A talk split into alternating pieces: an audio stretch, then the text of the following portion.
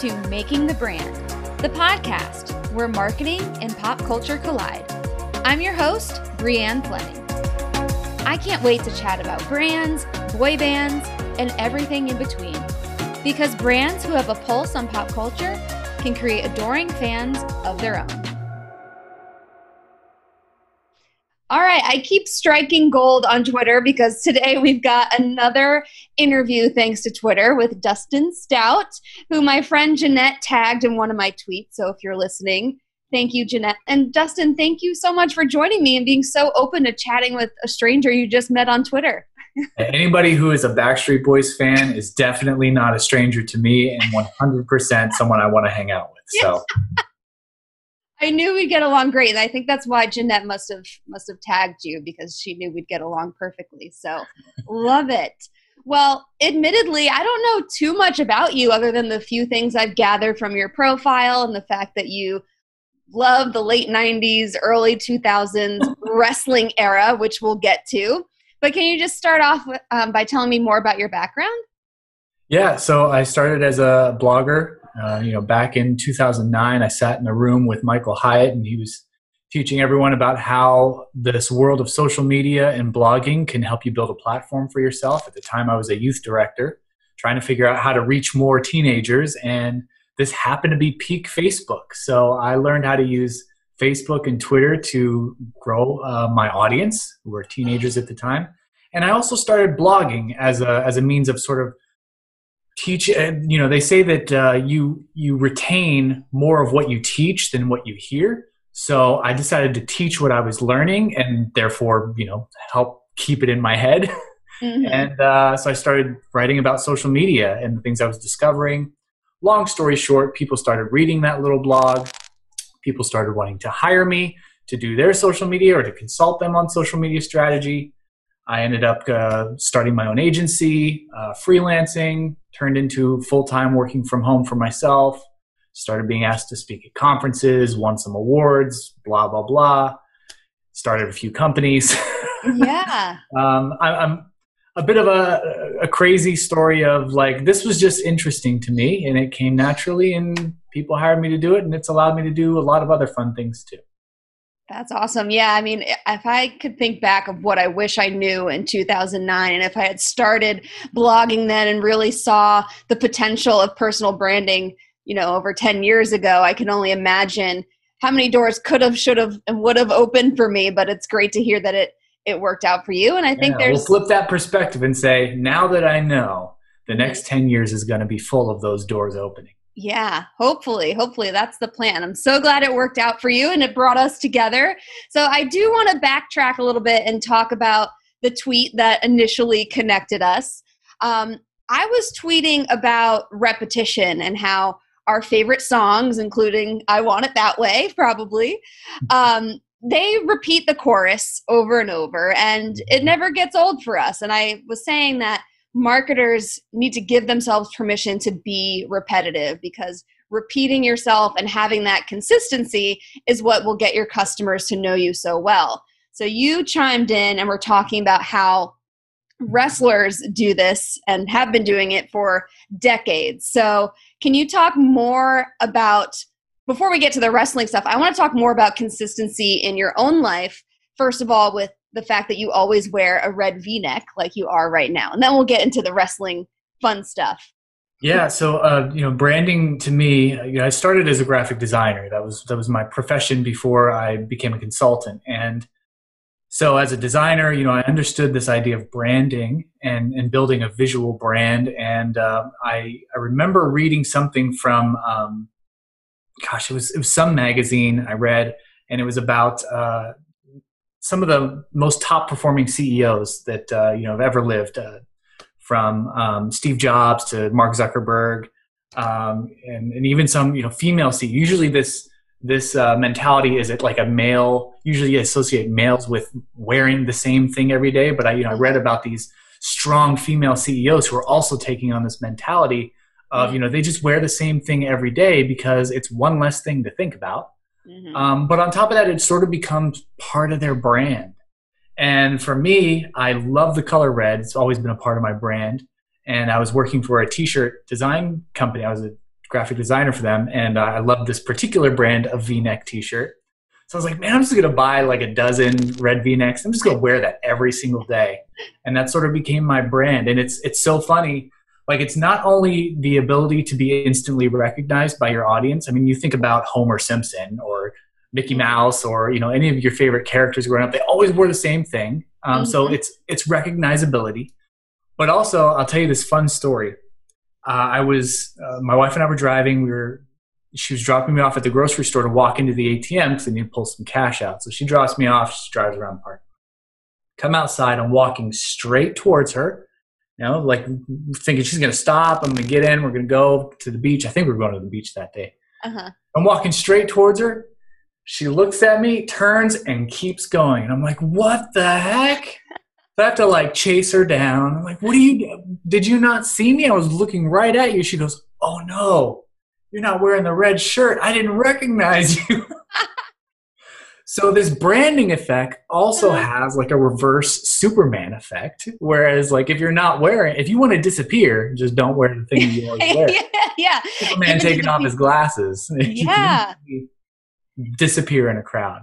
So I, I believe I believe heavily in wearing the same thing every day for branding, for less brain having to think of things and also for the ability to disappear if you ever need to. Yeah, I mean, if you can disappear from your own wife or girlfriend or boyfriend or whoever at the time, I mean, that's how you know the force is strong. If even Powerful. the people who love you most don't don't yeah. recognize you anymore, that's too funny.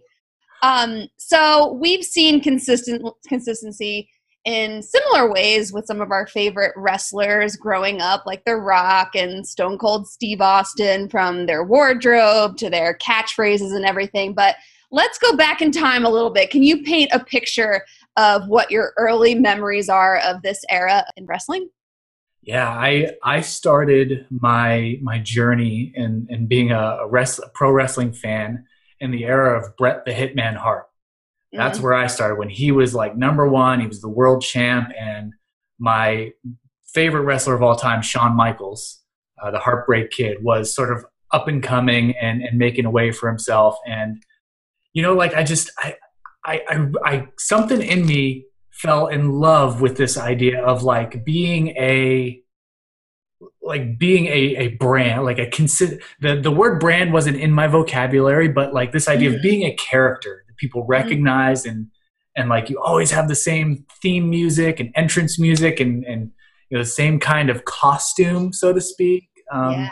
so it started very early in in, in that aspect and uh, you know I, I was around when Stone Cold first came in, and he was uh, a part of the Million Dollar Man's entourage um, before he was Stone Cold Steve Austin. I was there when Rocky Maivia hit the scene, um, before The Rock was even a brand. So I got to see a lot of the evolutions of these characters. Mm. And of course, you know, like Hulk Hogan and, and Macho Man and the Ultimate Warrior, like uh, I saw clips and stuff of those, but, uh, you know, they weren't quite my era. But to see you know, the evolution of some of these newer characters who were speaking to me was just, it was gripping. I, I fell so in love with the this idea of creating a character and, and becoming that character and, and, creating a fandom around that character. A really awesome thing. And uh, being a comic book nerd too, I mean, superheroes were obviously a you know a big source of inspiration, and uh, superheroes are, are the best branded products in the world, in my opinion. Yeah. Um, so yeah, it, it, it started feeding into me early this idea of brand and building a you know character. Mm-hmm.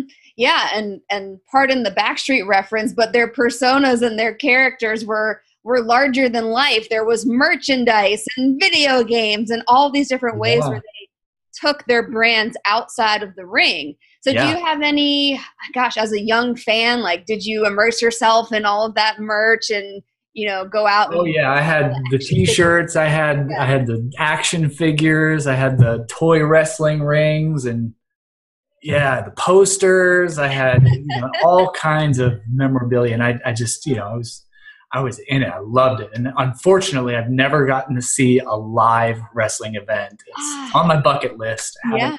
haven't done that. I have managed to be to four or five Backstreet Boys concerts though. But, um, that's what matters.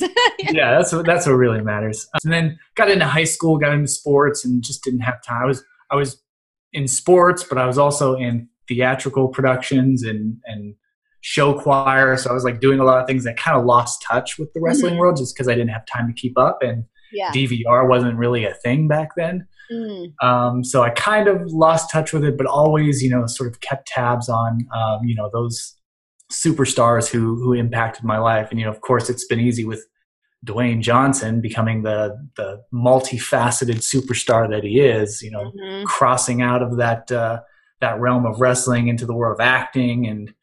Uh, you know, now hosting one of my favorite TV shows, The Titan Games. Oh my gosh, so much fun. yeah, he really built himself into a brand. I remember uh, Bill Gates tapped him for the Xbox launch back in the day, and he was yeah just getting involved in all these different brand partnerships and everything. So let's let's transition and talk about The Rock and really just gosh, there were so many aspects of him from a marketing standpoint that he got right. I mean, let's just talk about his name first, naming himself The Rock.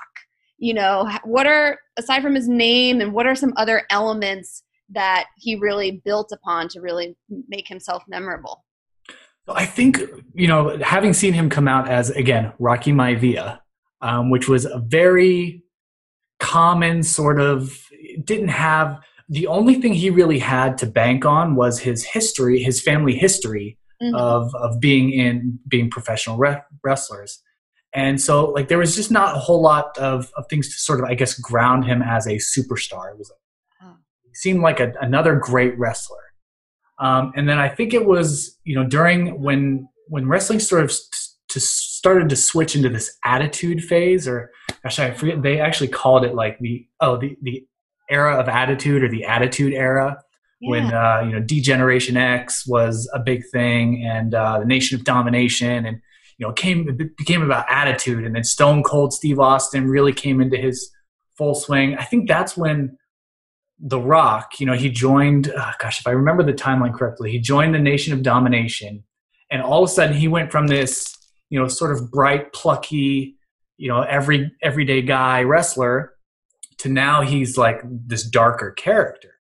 Mm. And it kind of worked for him. It brought that, you know, sort of lackluster element uh, or, you know, kind of polished him up and made him more interesting. It gave him more depth as a, as a character. Yeah. And so I think that's what started to shape this real like attitude driven.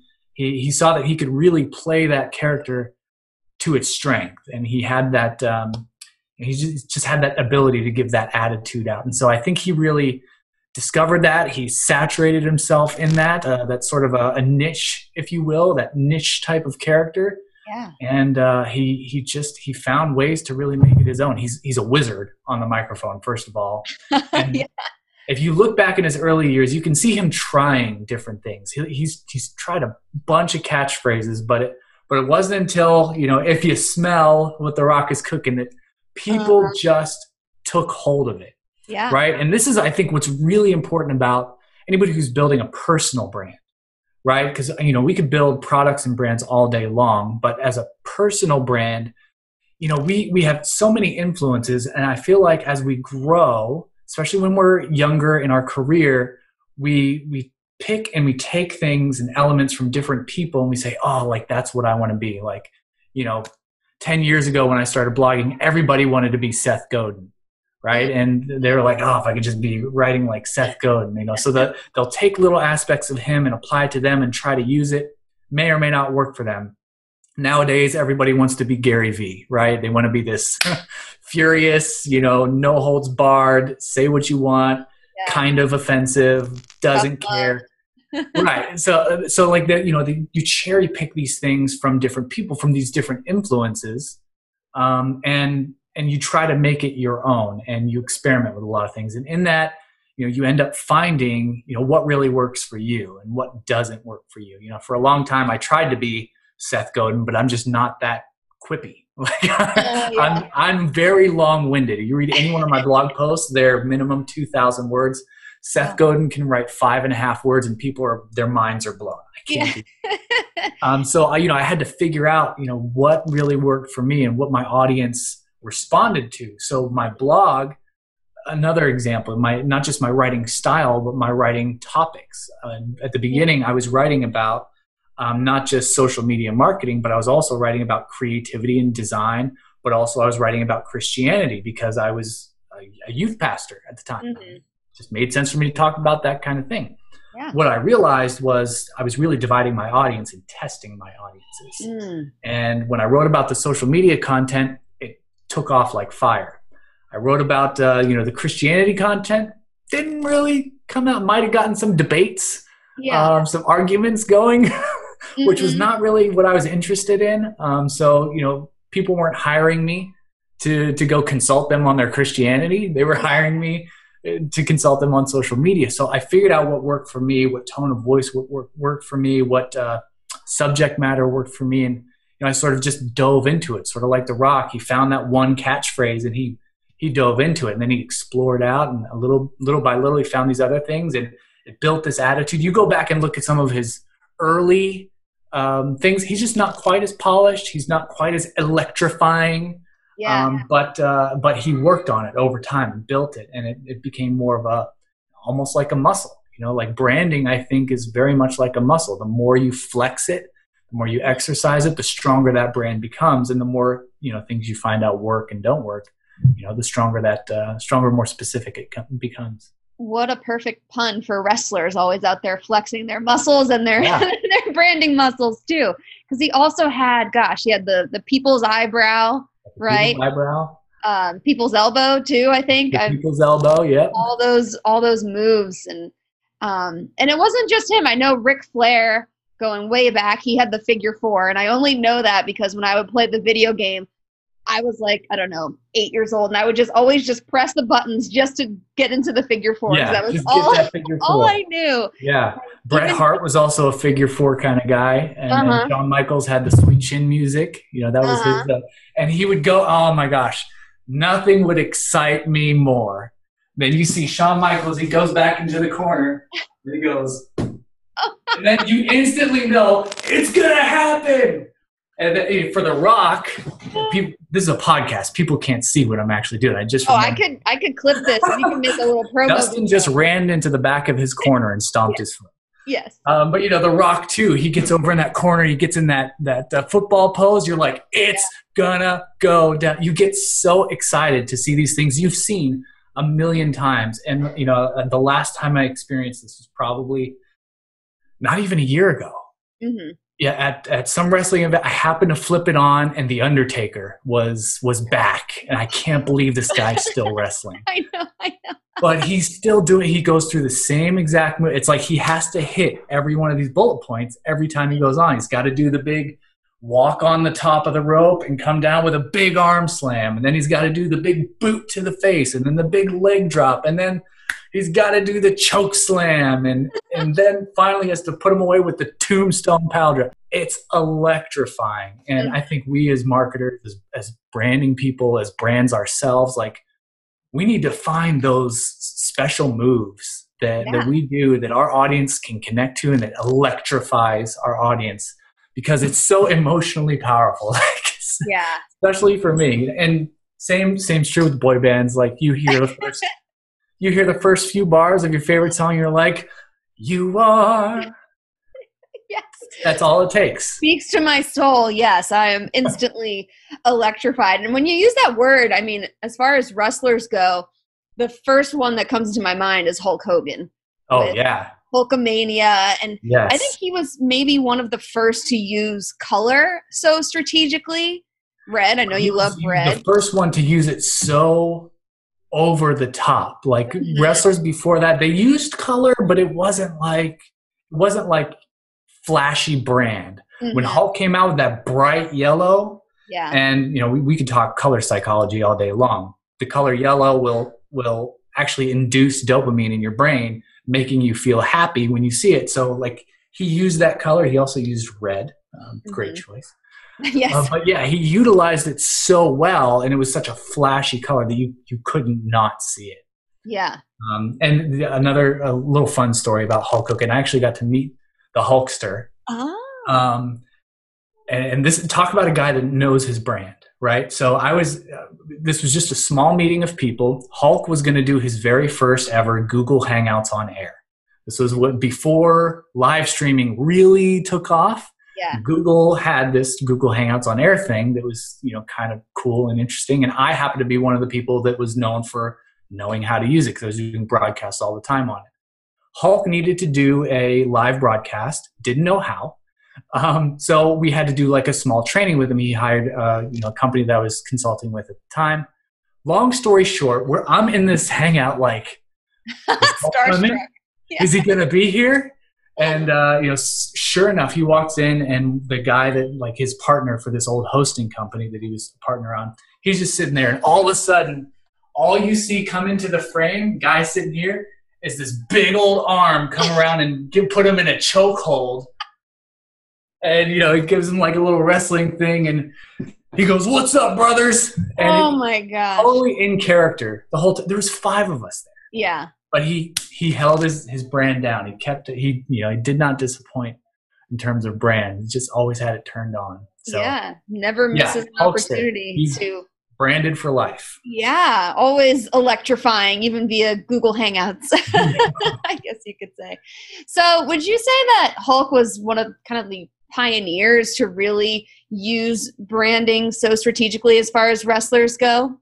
And uh, I think he's the one that really brought it mainstream. I don't want to mm-hmm. uh, take away from any of the, the great wrestlers of the past. I mean, you got Andre Giant, who was iconic. Mm. There was a lot of iconic wrestlers, but it wasn't until you know Hulk Hogan and Vince McMahon dreamed up this storyline of a character named Hulk Hogan, and somehow hit the right notes they mm-hmm. hit the right emotional tones, the the right story arcs, and it, uh, in my opinion, Hulk Hogan just made made wrestling, pro wrestling, put it on the map and made it larger than life. Favorite. again quote one of our favorite songs. well, what also what also was super interesting is these wrestlers who you would love. Like sometimes they would they would jump ship and, and go I, I, don't know too much about it, but I know there was like the WCW and the mm-hmm. NWO, and all of a sudden someone you loved became a villain, and I'd yeah. be watching my brother, and he'd be like, "No, we don't like him anymore." Like it, yeah. their association would always change too. Do you think? What do you think is the strategy behind? Uh, I think it was the WWF at the time, not anymore, mm-hmm. but by by them making these individual groups, what do you think the the logic was there? Um, I can't say for certain. I know a lot of it is, you know, story. Wrestling is all about story. Mm-hmm. And, um, you know, there's some fighting in between, but really the fighting is driven by the storylines and the character arcs. And so I think when a character starts to get a little stale and maybe, uh, you know, the storyline isn't as fun anymore, you know, they have to do something different. They have to keep that storyline going. And I, I think the, the writers behind you know, professional wrestling have some of the hardest jobs because of all the continuity that needs to happen. Good night. Like I, if I sit and think about that, I, I start to sweat.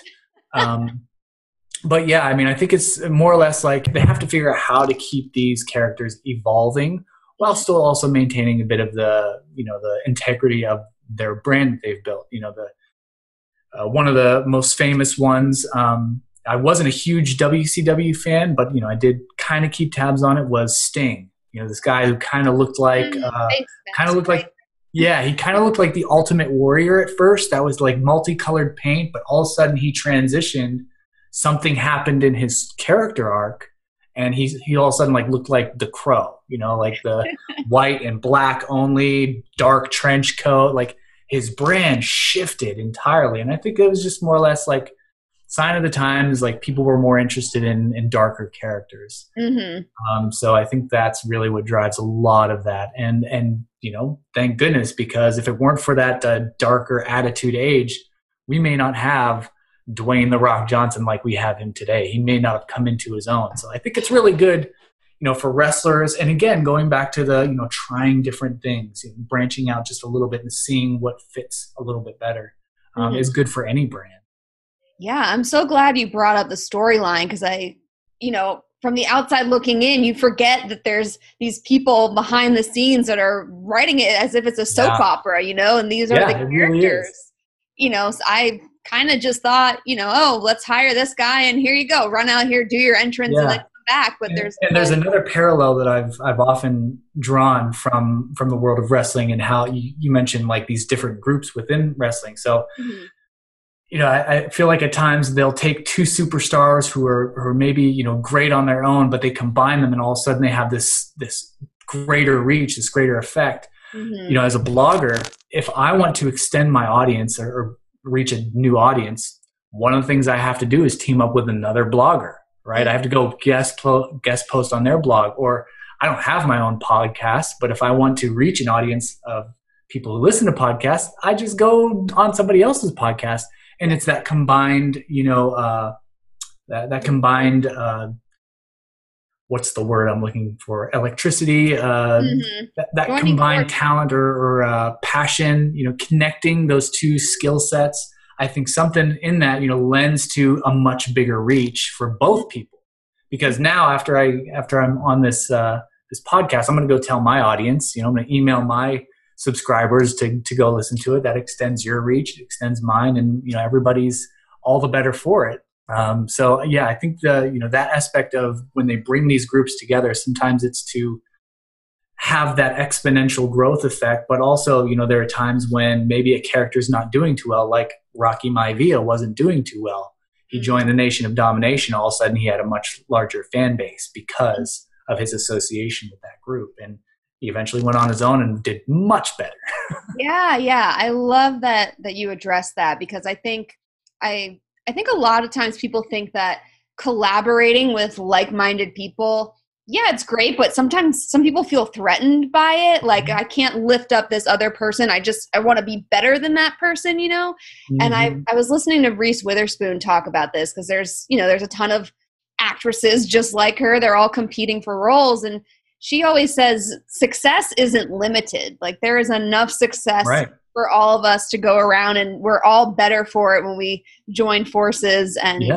and work together. Absolutely. 100% and that's something that we you know uh, a lot of people know me from back in you know the 2011 12 13 era when google plus was still a thing. I became the google plus guy because i was like oh new shiny social network. I'm going to be all on it um, that's actually where i built most of my platform despite the fact that everybody said it was an utter failure um, i built many companies and had lots of clients because of that one platform hmm um, but you know, we we all you know all of us influencers who were on that platform in the beginning, we had this mentality of we could only lift each other up. We're not competitors, um, even though some of us ran agencies, some of us did consulting. There was potential for conflict there. We always lifted each other up, hmm and it didn't hurt us. It only helped us. So, I think to uh, to limit your idea of you know there's only so much, there's only so many clients to go around, or there's only so many podcast listeners to go around um, not true. Like you literally could not handle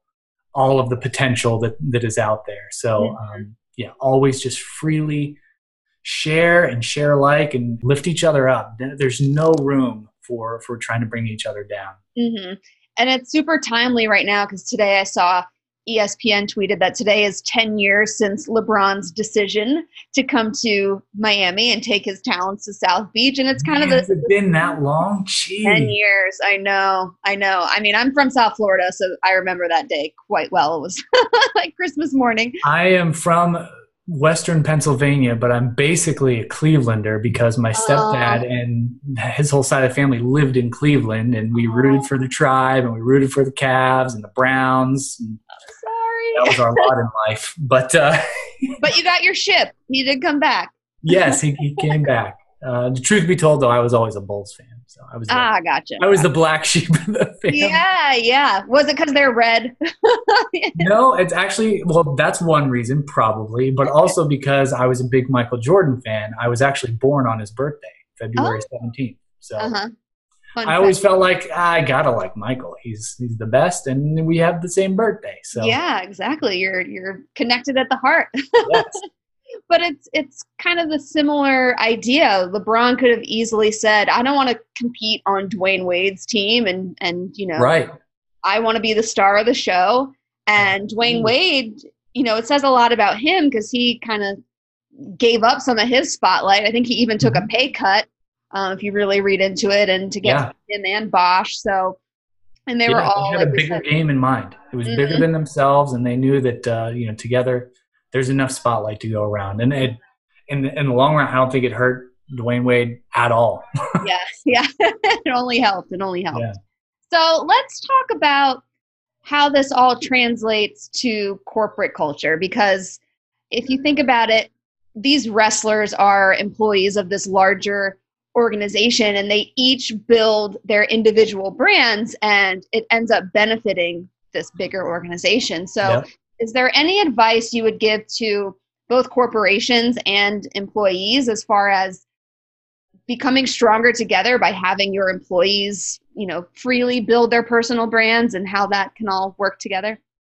Yeah, I mean, each each organization is different. Uh, I've consulted companies from resorts to mom and pop restaurants to big banks to the largest distributors of uh, of uh, heavy machinery. We'll just say that much in the world.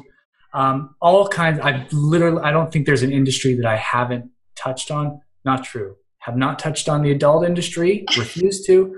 Uh, maybe a few others as well that are kind of morally questionable. Yeah. Um,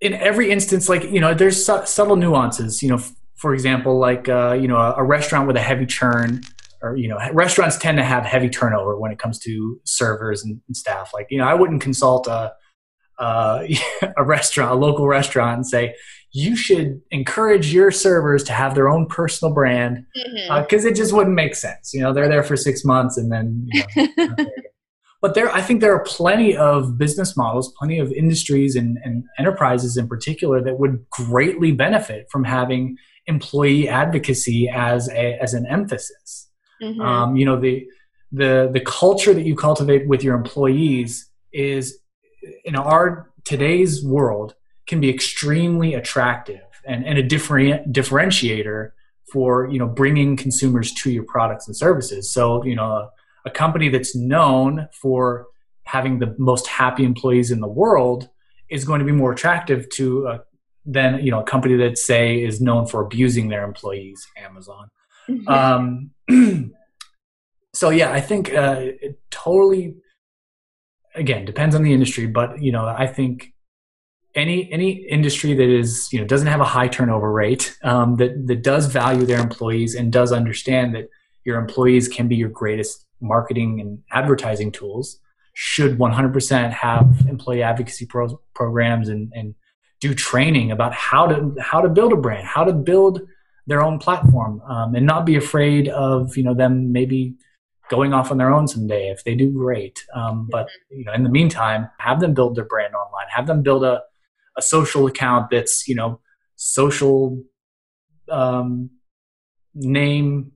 Uh, I had a I had a word for it. It was, uh, it was like uh, I lost it, lost the train of thought. But you know, have them build their um, buffer Dustin account. You know, like mm. even if it's a mm. separate uh, account. You know, if your mm-hmm. business is Buffer, huge fan of Buffer, or Agorapulse, yeah, you know, have something like AP Dustin, and you know, use that as your, your social handle to build that to show that uh, it's a great company. There's no, there's nothing to lose there.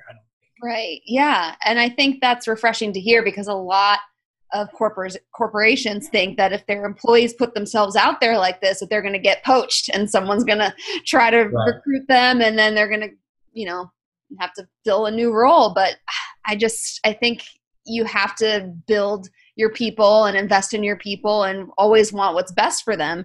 Otherwise, you know, you're going to have a bad workplace culture. Right. So and you have to trust too if if an employee is willing to go out on a limb and be that branded employee mm-hmm. uh, you know building a brand for themselves associated with this company they're not just going to jump ship easily mm-hmm. right like because their reputation's on the line too they're not going to just be this flip-flopper brand builder you know because their audience wouldn't trust them you know mm-hmm. so if mm-hmm. they're if they're building their brand smartly they're going to stick with the brand that they're representing as as much as they can um, so just keep them happy make yeah. make them happy value them and uh, and they'll they'll in turn spread that value and share that value out to uh, to give you a greater reach with their yeah. audience make them proud to to work with you and to be with you and not yeah. have these wandering eyes to go somewhere else where they'll they'll feel valued you know yeah absolutely it's it's almost similar to you know an affiliate Mm-hmm. You know, it's almost like they're an affiliate of your brand. So uh, one of my companies is a, a WordPress plugin called Social Warfare. Um, we created the product because we hated all the social sharing plugins out there. We wanted people to share our content in a really optimized way, so we created the product.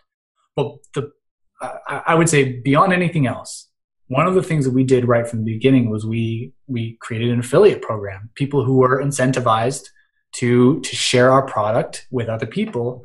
And if you you know value those people you give them the tools they need to to spread the word spread the good word about your product you know that's only going to help you in the long run. So treating a, an employee advocate like a, um, like an affiliate just understand that they're going to do the marketing for you mm-hmm. in a way that you cannot do yourself like yeah. i i can't write a review for social warfare because people go well he owns it mm-hmm. um, you know, but somebody who works for you saying like this is such a great company to work for, you can't tell people with that same authority that you're a great place to work. Right. But saying that has so much more weight. Yeah, it's that social proof. It's like the holy grail. If you could have your employees and your customers do your marketing for you, you're in great yeah. yeah. And I always joke as marketers, it's it makes our job easier because we have all these people advocating. You don't even have to think of a creative idea right. some days because you just have these amazing testimonials that you can amp. Content's created for you. Yeah, it's a beautiful thing. So let's let's I think end this on The Rock because if you were to read up on it, I think Forbes named him the highest paid actor in the world two years in a row. So I did not know that. Yeah, he's the highest paid actor right now, and just to think that he came, he started off as a wrestler. I think he even didn't he play? I think he played football at the University of Miami. He did, um, I believe so. Yeah, yeah, uh, yeah. He was a Brahma Bull. They, that's why they called him the Brahma Bull. That was uh, one of his ah. nicknames. So humble beginnings. So how would you really wrap up everything we can learn and take away from The Rock and how his early decisions and branding himself cemented his success and turned him into this, you know, hugely successful actor? I would say first and foremost, be consistent in who you are. Uh, you know, at your core, what you believe in, what you fight for, what you're willing to be passionate about. Be consistent on that and be vocal about it. Mm-hmm. Um, but also, don't be afraid to try new things or to branch out a little bit and maybe risk uh, being a little bit too um, one direction or another. Because when Rock really locked in and he said, I'm going to try this thing and go with this story arc, he realized it hit. And mm-hmm. when you find that thing that hits, when you find that thing that your audience connects to, feed into that thing and give more of it and find different ways to to give more of it.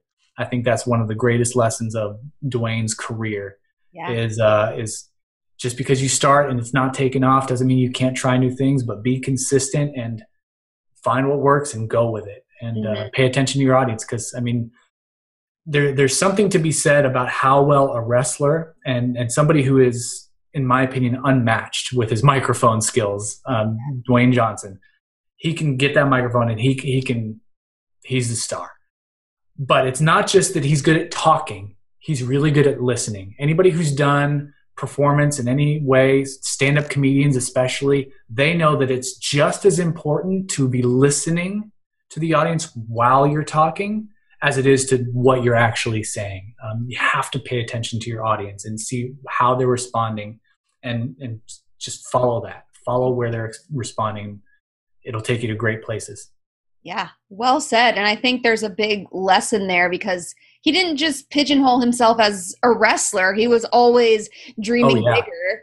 You know, he's he went into acting, which was probably a little weird for him at first or weird for the public to say, like, what's this wrestling guy doing in a movie? But yeah. look at him now. And, um, you know, he has a tequila brand now. And I think of oh, yeah. how J-Lo is, is similar. I mean, she started off as an actress or, well, a dancer, really. But yeah, she, she's a dancer, background dancer. Yeah, she dreamt for more. And now she's doing the Super Bowl and she's on top of the world. So I think there's a lesson that you can always dream bigger and yeah you want to have a niche but think about how you can how you can take it to the next level and be present in more places and really do what you want to do so awesome i appreciate that so much where can people follow you what can you plug tell us where can we read your blog all of Just that fun stuff. Head over to simplest thing. I'm all over the place. Um, but if you go to dustinstout.com, you'll find all the things there. Awesome. And I'll have it all linked in the description and everything. Again, thank you so much. I really Thank appreciate you. you coming on and geeking out over marketing and WrestleMania. This was a ton of fun.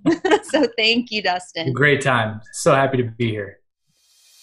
If you're a fan of this podcast, be sure to subscribe, or better yet, leave a review. You can also join my Twitter chat at hashtag PopChat for weekly pop culture discussions you can actually learn from. If you have an idea for an episode, shoot me a DM at Brienne2K. As always, thanks for listening.